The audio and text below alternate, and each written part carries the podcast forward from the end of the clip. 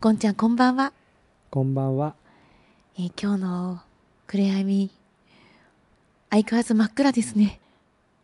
うーん。本当に真っ暗ですね。うんもうねどんなに頑張ってうん目を凝らして探してもうん。明かりはないですねどこにもないですね。うん目をこう凝らす必要もないんだなっていう感じになってます。あー本当に私今目を閉じてるんですけど、うん。こんちゃんは開けてますかさっきまでね開けてたんですけど、うん今目を閉じて。なんというんですかね、まぶたの温かさが目玉が感じてる感じです。わあすごい歓声まぶた確かに暖かいですねうん。今開けるとやっぱり違うのがわかるそうですね。なんかちょっと目玉にぴょんと乗っかる感じがありますよね。うん、うん。わ初めてでそうやって思ったのすごいでも細やかなアンテナですねうん今日そんな風な感性を使いながらこんちゃんのお話をお聞きするのがとても楽しみで僕もすごい楽しみです。あーありがとうございますありがとうございます。あのゴンちゃん今あのすごく大切な活動なさってるじゃないですかうん。プライドハウスはい。はいあの活動のことも今日お聞きしたいなと思っていて、うん。あの LGBTQ のことをこう理解していこうってことで頑張ってらっしゃいますよねそうですね。あの、プライドハウス東京っていう場所を、2020年、新宿御苑駅の近くにあのオープンしたんですけど、はいもともとは、あの、2010年のバンクーバーオリンピック・パラリンピックの時にスタートしたコンセプトで、ああそうでしたかうん、あの LGBTQ+ の方々というのは、まあ、いろんな場面で例えば学校とか職場とかいろんなところでもちろんその存在が目に見えていなくてはい存在すらもわからなくてうんだからこそいろんな差別偏見がたくさん消えていかないって言われてるんですけどはい特にスポーツの現場が一番その差別偏見が強いって言われてるんですね。ああなるほど、うん、でそれにカナダのバンあのオリンピック・パラリンピックがあったはい地元の団体が安心安全な場所を作ろうって言ってスタートしたのがプライドハウスというコンセプトですああそうだったんですね、でその後いろんな大きなスポーツ大会があるごとに地元地元の団体が立ち上げてきたプライドハウスっていうものを東京2020に合わせてうんこの日本でも東京でも作りたいっていうふうに思って2018年ぐらいからですかね活動を始めて2019年にはラグビーのワールドカップの時にはい原宿に44日間オープンしてええで2020年はオリンピック・パラリンピックに合わせて5ヶ月間新宿にオープンしようと考えてたんですけどうんちょうどまあコロナが始まってはい東京大会も延期となりそのプライドハウス東京2020っていうのも延期になったんですねはいなんですけど僕たち LGBTQ+ の方々このコロナの中でどんな思いをしてるのかっていうのをうん本当に心配になって、はいまあ、特にユース若者なので2020年の5月6月ぐらいかけて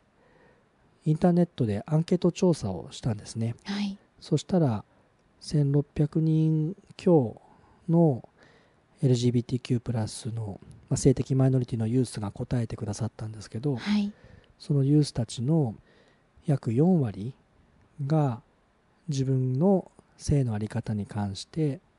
安心して伝えることができる人とかうん場所とのつながりをコロナで失ってしまったっていうふうに答えていて、ああそうでしたか、うん、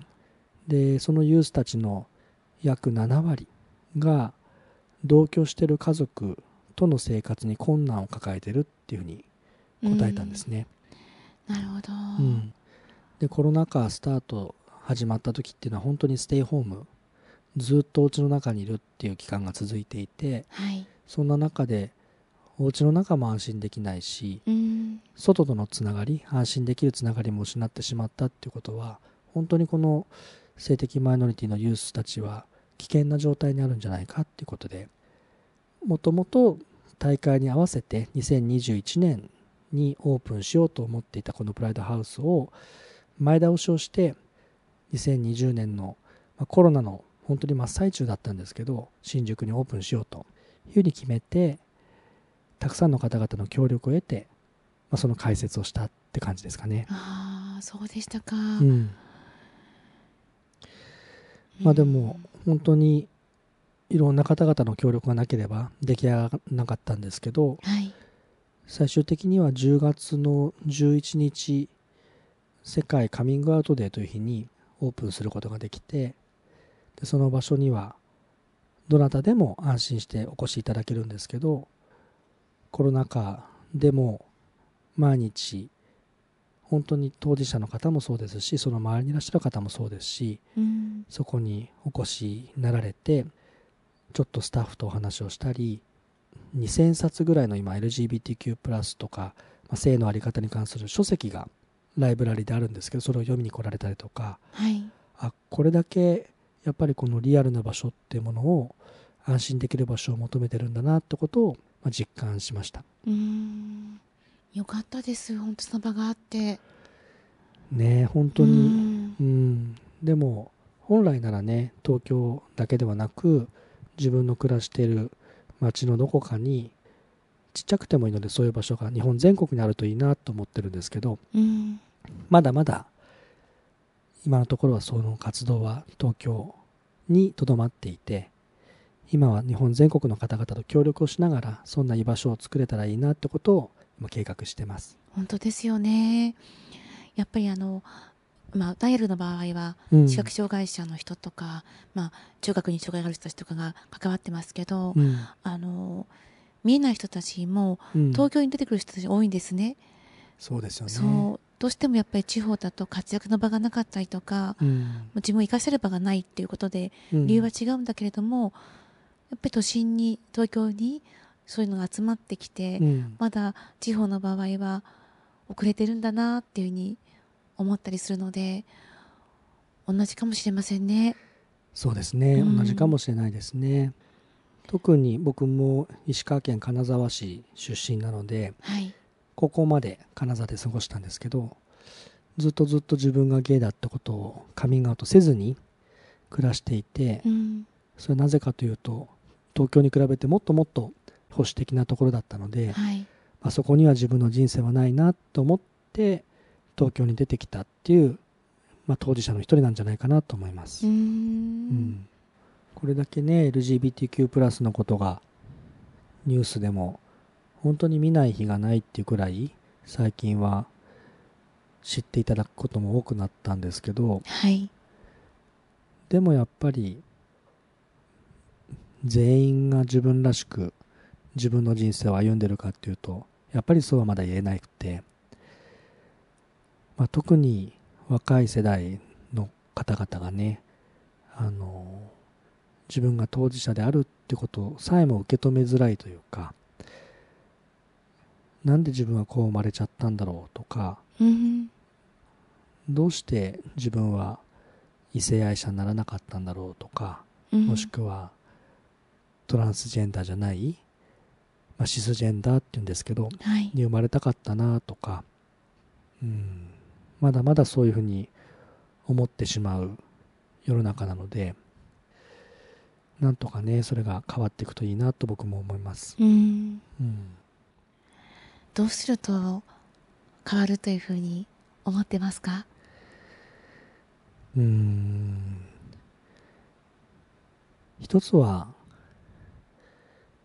知るっていうきっかけがどれぐらいたくさんあるかうんだと思いますねやっぱり知らないからよくわからなくてよくわからないものは怖くて怖いものは攻撃するっていう、まあ、すごく動物的な反応ってのもやっぱりたくさんあってでも知ってみるとあそういうことだったんだっていうふうに自分の中のちょっとした恐れとか不安は取り除かれてそれがなくなるとあもっと知ってみたいって思ってどんどん距離が近づいたり対話が生まれたりやっぱり一番最初は知るってことがどれだけ機会があるかなっていうことにすごくかかってるなと思ってます、本当ですうね。ん、今でもどれぐらい学校で LGBTQ+ プラス性の多様性について学ぶ機会があるかっていうと今はその学校の先生とかもしくは校長先生とか教育委員会とかそこの方々がこれは大切なことだっていうふうに思ったらその学びの機会があって授業があってうん、だけど全国すべての学校でこれは学ぶことなんですっていうふうにはまだなってないんですねうん、なんでたまたまラッキーなことにその機会が大事だって思われてる学校に行った子どもたちはそれを聞くことができるしたまたまそういう学校ではないところに通ってるユースたちはその機会がないっていうのはすごくもったいないし不平等だしある意味危険なことなんだなっていうふうに感じてます。本当ですね。うんそれってあのどうしても、まあ、人間みんなそうなんだと思うんだけれどもうん自分と違うっていう人に対してってさっきゴンちゃんがおっしゃったみたいにあの不安だったり恐怖だったりとか違和感を感じてうん、排除したがる癖があるじゃないですかありますね。子供の頃から。うんでそれを超えるといいんだけど出会うっていう違った価値観を持つ人とか、うん違いを持つ人と出会うって自分自身も豊かになるしそれは自分も相手も自由になることなんだよってことを伝えていくのがとても大切ですよね。本当に心からそう思いますうん、それがもちろん若い方々もそうだし何歳になってもその機会はたくさんあった方がいいなとも思うしもっといろんな人がいるんだってことが本当にこう生活のあらゆるところでこう体感できるというか、まあ、そういう国になるといいなと思うんですよね。うん、なんか日本この間聞いた話であそれってそうだなと思ったのがはい、例えば子どもの頃学校でうん、これはやっちゃダメみたいなことを教えてもらうときにはい、自分が嫌だと思うことを人にしちゃいけないでしょとうん、だからそれはやっちゃいけないことなんだよっていうふうに教えられるとはい、でも日本って自分が嫌だと思うことを相手にしちゃいけないっていうことは、まあ、ある意味自分と相手は同じ価値観を持っててうん、同じ環境で育っててうん、同じ背景にの、まあ、自分のバックグラウンドがあるってことが大前提になってるようなことだあなーそとうそう思ってうん、あ確かにとそもそも自分と相手は違うってことを前提にしたそういう教育っていうのが一番大事なんだなってことをその方のお話から思いましたね、本当ですねう。ん、うん、なかなかでも難しいですよね自分と違うっていうことは当たり前に周りの方々はそうだって思うんですけどでもいざ目の前に本当に違う人がいたりとか自分が知らない環境の背景を持ってらっしゃる方がいたりするとうん、もしかしたら自分の発言で傷つけちゃうんじゃないかなとかこんなこと考えてるのかもしれないなとかうん、そのネガティブな想像力っていうのがどんどん働いてしまうような印象かなと思っていて、本当ね。うん昔ねうん私が、えっ、と多分5歳ぐらいの時かなうん妹とそれからおばとうん、 3人でお蕎麦屋さんに入ったのねはい、そしたら妹側からよく見える席の方でうん、おひげを生やしてる人がいたのはい、でうちの家族にひげの人はいなかったので、うん妹から見たら初めての人だったんですよ、うんでもうねすごく怖がって泣いたのねうんでなんで泣いてるんだろうってその場と私は妹の方の店見るとうん、おひげのおじさんだったのなるほど、でそういうふうなもうちっちゃな頃から2歳だったかな妹はうん、で泣いてでおそば食べれなかったのねいやーでそのおばは見せないようにしようとするんだけど、うんちょっと考えてうんであのおじちゃんはどうしておひげを生やしてると思うっていうふうに聞くの私たちにおうでちょっと考えながらおそば食べてて、うんおひげがあの生やしてる方がかっこいいと思ってるんじゃないとかいろんな想像があったのね、うんうんでだんだんその相手のことを感じていくうちに2歳なんだけど妹が泣き止んだんですようんおうでそのその時もしかしておばが見せないようにしちゃったらうん見ないことで終わったのかもしれないんだけど、うん考えることを選んだんだろうなと思って、それは素晴らしい選択ですねうん、多分そうだと思うんで、それで妹はおひげの人泣かなくなったんです見てからそれずっと ね毎回何かあると泣くのだけどそのたんびにあのそういうふうにこう誰かが言ってくれさえすれば、うん俺って思うみたいなそういうふうな機会がたくさんあったらいいなと思ってうんでダイアログを実は続けてるんですけどあそうなんですねそう、うんあのやっぱり見えない人とか聞こえない人とか、うんまたはあのお年寄りの方とかって普段あんまり会わないことあるかもしれないんだけど、うんそこで会って豊かな文化を感じてもらったりとかそういうふうになっていくとまた増えていくの選択肢が例えばうん科学の世界に子供が入るとね、うん暗闇の中ではお兄ちゃんやお姉ちゃんが大活躍をするから、うんもう尊敬に値する人になるんですよ。そうですよねそうすげえってなりますよねそうでなんかね絵を描いてもらったりするとあの白い杖をついたうんミーナお兄ちゃんが王子様の絵になっててへえで自分はお姫様の絵になっててう、んで「はい」って渡してくれるのねうんである時なんかはそのシングルマザーの多分お母さんだと思うんだけど、そのミーナの人に対して「私のお父さんになってほしかった」っていうの、うーんなんでって言うとお母さんと結婚してほしいからって言ってて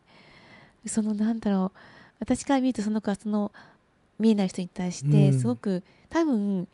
その子は好きになってうん恥ずかしいからお父さんって思ったのかなと思ったんだけど多分本当にシングルマザーなんでしょうけど、うーんそうすると白い杖をついて街中歩いてる人たちに対して、うんあかわいそうな人ではなくて、うん勇敢な人だって思うかもしれなくて、そうですねそうで、うん恋愛対象にも入ってるでしょうんそうすると自由が一個増えたなと思っていて確かにそうそういうのがすごく私は好きなんですよ。なんかその違う人と出会うことによってうん、自分で勝手に閉じちゃってたりとか知らないうちで閉じさせられてるような可能性とか、まあ、そういうのが開いていく印象ですよね。そうですね、前ゴンちゃんがうん、うんお書きになったあのご本の中に、うんああのタイトルは「LGBT を知りたかったら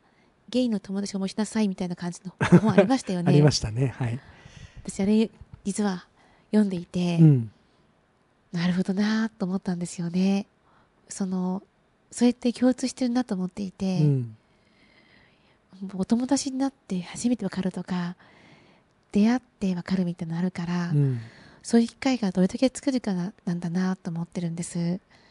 本当にね。うんあの本のタイトルは「ゲイの友達を作りなさい」って書いてるんですけど、はいでも本当はすでに友達の人もそうかもしれないよっていう裏のメッセージもあって、はいなんかそこが目の前にいる人がこうだって決めつけてしまっていると本当はその人の心で思ってることとかうん本当のその人自身が見えなくなってしまうかもしれないからうんやっぱりそれは常に自分が見えているものは本当に見えているものじゃないかもしれないっていうふうなことを感じてもらいたいなとも思っていて。はいうん、あの本当は自分のことを伝えていいっていう風なカミングアウトに置き換えてみると、うんどっちかというと日本の人たちって本当はその LGBTQ+ だけじゃなくて、うん自分のことを言えないって人多いですよね。本当にそうですね、ううんん何かみんなと一緒じゃなきゃいけないとかこの発言をすると周りからどう思われちゃうんだろうとかうんそういう同調圧力のようなものがすごい強い社会なのかなと思います。本当ですねだからなんかあの子供たちも世界で一番孤独を感じてるっていう風なデータがあったりとかあそうなんですかそうなんですよ日本の子供ってうんあの世界で一番孤独を感じてるんですってへえそれって孤独っていうのは最も良くないことなのでうんユニセフの幸福度調査でもそういうふうに今なってる上がってるんだけれどもあー知らなかったですその伝えられないことがあるから孤独になっちゃうでしょうんそれは周りの大人たちは気づいてるんですかねうんあんまり気づいてないんだなと思っていてそれがうんもしかするとゴンちゃんの活動の中と、うんまあ、似てるようなことなのかなと思うんですね。あのお父さんやお母さんは気づいてないとかうん先生も気づいてないとか、うんまあ、気づかないように頑張ってるから本人たちもそうですよねそ余計に気づかれないっていううそうなんですよねだからそういうふうなことが話していいんだよっていうふうなうんそういう文化になったらいいなってことをずっと考えてるんですね。うんでそういう時にいろんな人と出会えて安心できる空間でうん喋ってるうちにだんだんだんだんそれが広がっていって、うん発信できる人になっていくあのゴンちゃんもそうですよね今まではその、隠していたことを今はもうメディアでもうんいろんなところで発信なさっているうんそのこう変化したのってどういう時だったのかなってまああのゆっくりゆっくりなんでしょうけどもうんそのカミングアウトをなさって、うんで立ち上げもいろいろあってお子さんも持ったりとかう、んうん、どうなんですかねでも日々ビクビクドキドキすることはありますけどねでも元も子もないこと言っちゃうとうん、慣れもあるんじゃないかなって思うんですよね、慣れね、うん、その周りから自分がゲイだって言った時に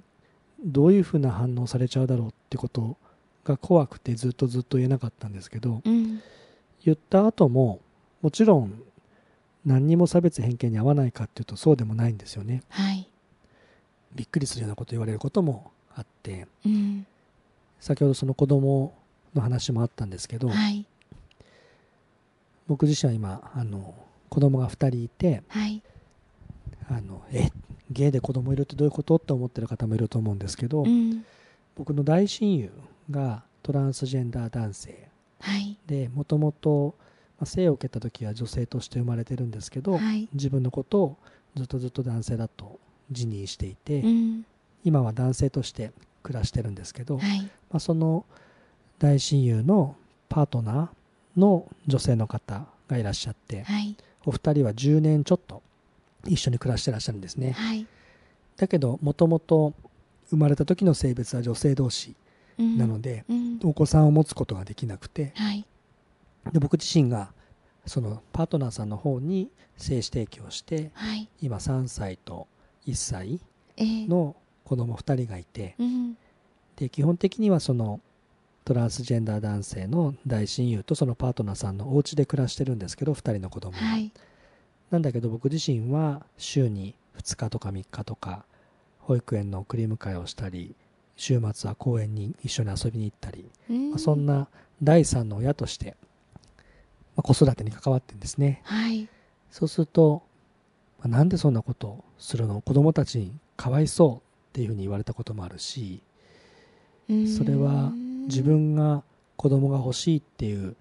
エゴだけなんじゃないのって言われたこともあるし、ああそうでしたか、うん結構そういうことを、まあ、直接言うこ言われることもあればネットで書き込まれたこともありますけど、うん、でもその方自身はこれまでそういう方に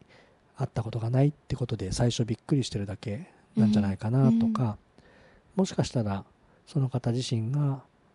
何かこう家族とか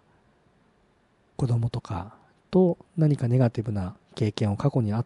経験されてたりするんじゃないかなとか、まあ、そういうふうにちょっとネガティブなことがあっても一回受け止めて考えたいなというふうに今過ごしてますかね。うん、んそうなんですね私はねあのね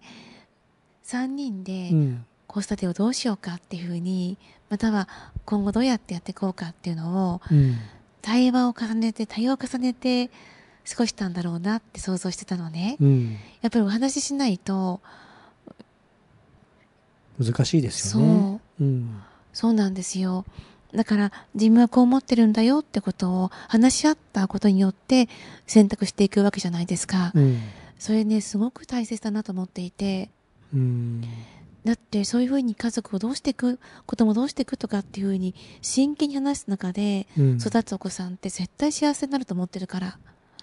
そうですね。うん、うん、でやがてはお子さんたちもその中に入っていくわけでしょそうなんです。そう自分はこう思うよこうしたいうよんとかっていう、それって一番大切な家族の尊いこう醍醐味でもあるうし、んその学びだと思うんですようね。んいやでも考えることたくさんあるんだなと思って、うん、うん、ちょうどこの週末実家の金沢にはい、その大親友と子供2人と4人で書いてたんですね。ああそうでしたうか。うん、ん、あのパートナーさんはちょっとお仕事で来れなかったんですけど、初めてのパパ2人だけの旅行だったんですわあすね、ごい。うん、もう楽しいこともたくさんあるんですけどはい、一緒に寝泊まりするってことがほとんどないのでええあ夜ってこんな感じなんだとかうん、あ朝ってこんな感じなんだとかはい、もちろんその2人が子供2人を一緒に育ててるその話はずっとずっと聞いてたんですけどええでも実際に自分がそこにジョインしてはい、一緒に寝て一緒にお風呂入ってみたいなことを経験する中で、うん、あ全然自分は想像が足りてなかったなってこともたくさんあってはい、でもそういうのが見えてくると伝わってくると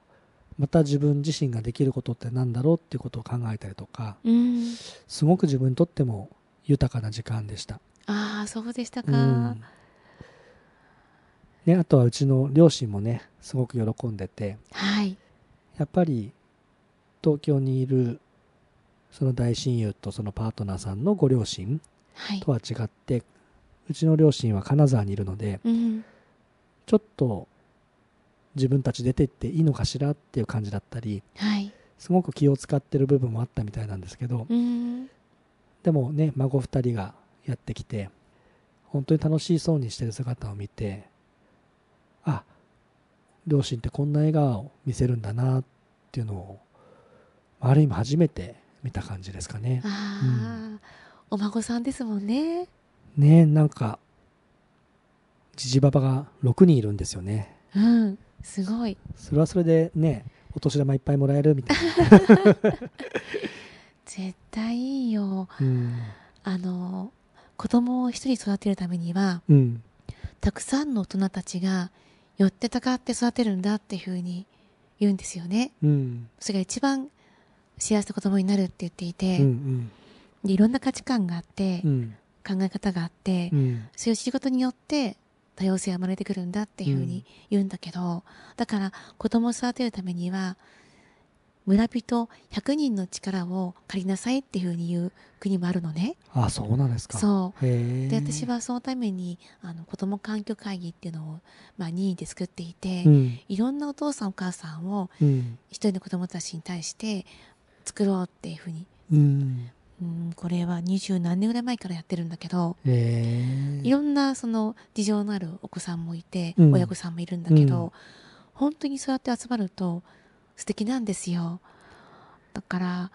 お父さんとうんお母さんがね、いてでおじいちゃんおばあちゃんがいてうんとかっていうのが、もう多ければ多いほど子供からすると幸せだと自分思ってるんだけどいいですね。ねで仲が良かったらねうん素敵なわけじゃないですか。うんだからそういうふうないい場を作ろうとかうんいい環境を作ろうっていうふうに、その努力をしていい意味でうんポジティブに対話を重ねているごゴンちゃん含めた皆さんのことがうん私が好きだなと思ってるんです、ありがとうございます。ね、でも清江さんおっしゃった通り、この後ね、子供たちがそこに参加するっていうのがすごく大切だと感じていてう、ん、上の子はもうめっちゃおしゃべりなんですよ。はい、